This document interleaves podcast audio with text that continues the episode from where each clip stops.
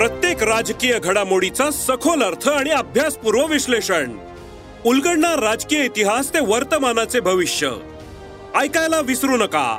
राजकारण पॉडकास्ट दर शुक्रवारी सकाळी अकरा वाजता सरकार नामाच्या युट्यूब चॅनेलवर आणि भारतातील सगळ्या पॉडकास्ट स्ट्रीमिंग प्लॅटफॉर्म्सवर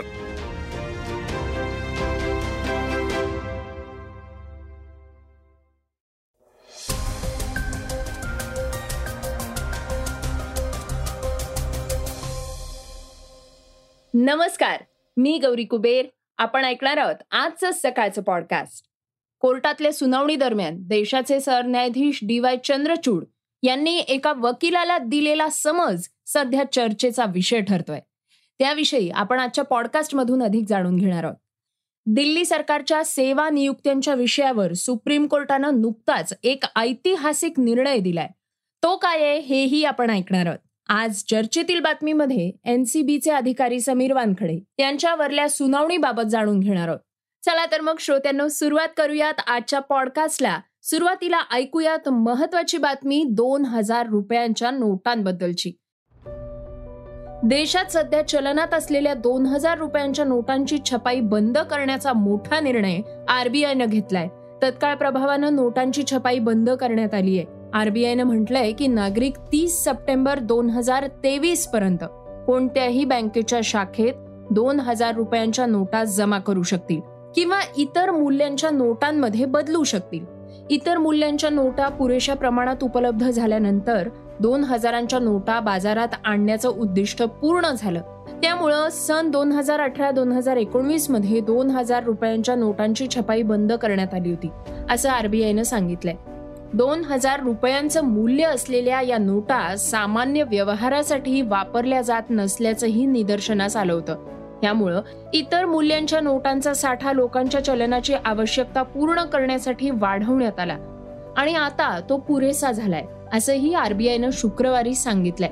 या नोटा बदलवून घेण्यासाठी तीन दिवसांचा अवधीही देण्यात आलाय. कारण या काळात बँकांमध्ये नोटा बदलून देण्याची व्यवस्था लावून त्यातला व्यत्यय टाळण्यात येणार आहे. त्यामुळं तीन दिवसांनंतर तेवीस मे दोन हजार तेवीसपासून कोणत्याही बँकेत दोन हजार रुपयांच्या नोटा इतर मूल्यांच्या बँक नोटमध्ये बदलवून मिळतील. पण एका वेळी वीस हजार रुपयांपर्यंतच्याच नोटा बदलवून मिळतील असंही आरबीआयनं स्पष्ट केलंय.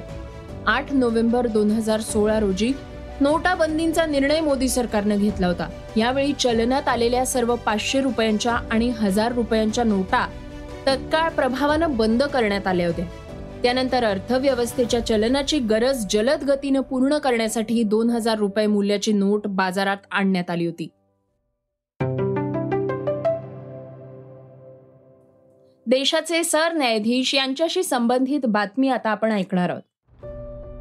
Chief justice of India D Y Chandrachud मागल्या काही दिवसांपासून वेगळ्याच कारणामुळे चर्चेत आले.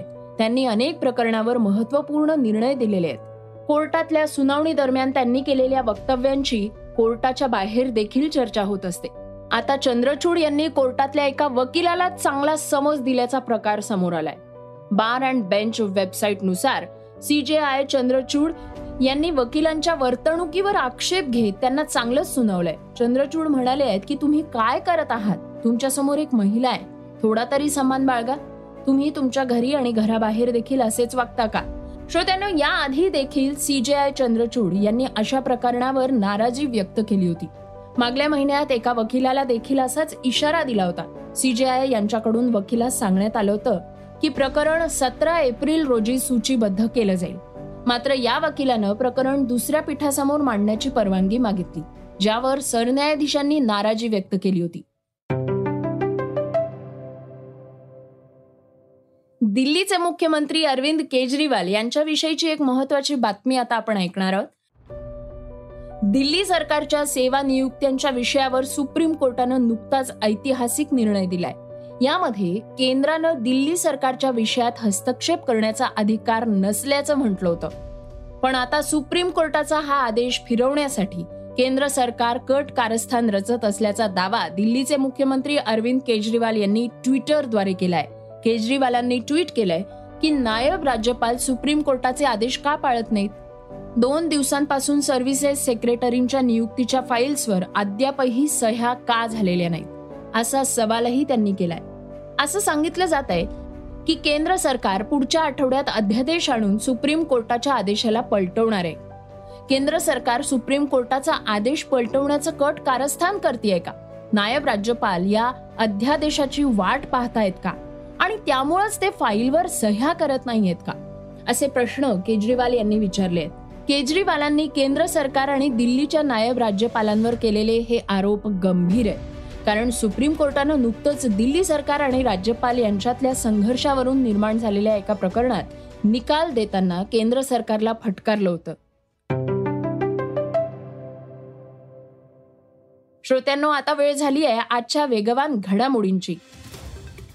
रिझर्व्ह बँक ऑफ इंडियाच्या बोर्डानं नव्या आर्थिक वर्षात सरकारला लाभांश म्हणून सत्याऐंशी हजार चारशे सोळा कोटी रुपये हस्तांतरित करण्याची मान्यता दिली आहे फेब्रुवारीमध्ये सरकारने सांगितलं होतं की दोन हजार तेवीस चोवीसमध्ये रिझर्व्ह बँक ऑफ इंडिया सार्वजनिक क्षेत्रातल्या बँका आणि वित्तीय संस्थांकडून सतरा टक्के जास्त लाभांश म्हणजेच अठ्ठेचाळीस हजार कोटी रुपये अपेक्षित आहेत.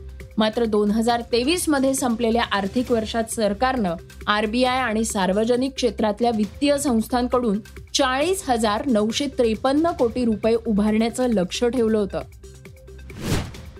येरवड्यात उभारण्यात येणाऱ्या शासकीय औद्योगिक प्रशिक्षण संस्थेत अठरा व्यवसाय अभ्यासक्रम तुकड्या आणि चाळीस शिक्षक शिक्षकेतर कर्मचाऱ्यांच्या पदांना राज्य सरकारनं मान्यता दिली आहे.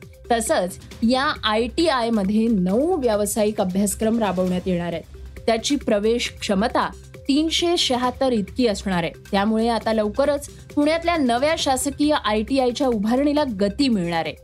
पुणे जिल्ह्यात येरवडा आणि नगर रस्ता क्षेत्र रांजणगाव चाकण इथं महाराष्ट्र राज्य औद्योगिक विकास महामंडळ आहे. या ठिकाणी आशिया खंडातले नामांकित उद्योग कार्यरत आहेत.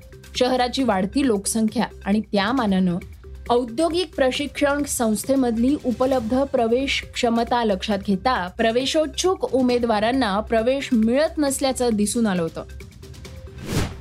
रियालिटी शो बिग बॉसच्या सातव्या सीझनमध्ये एजाज खानला देशभरात प्रसिद्धी मिळाली होती. दोन हजार एकवीसमध्ये एनसीबीनं बिग बॉस फेम एजाज खानला ड्रग्ज प्रकरणात अटक केली होती.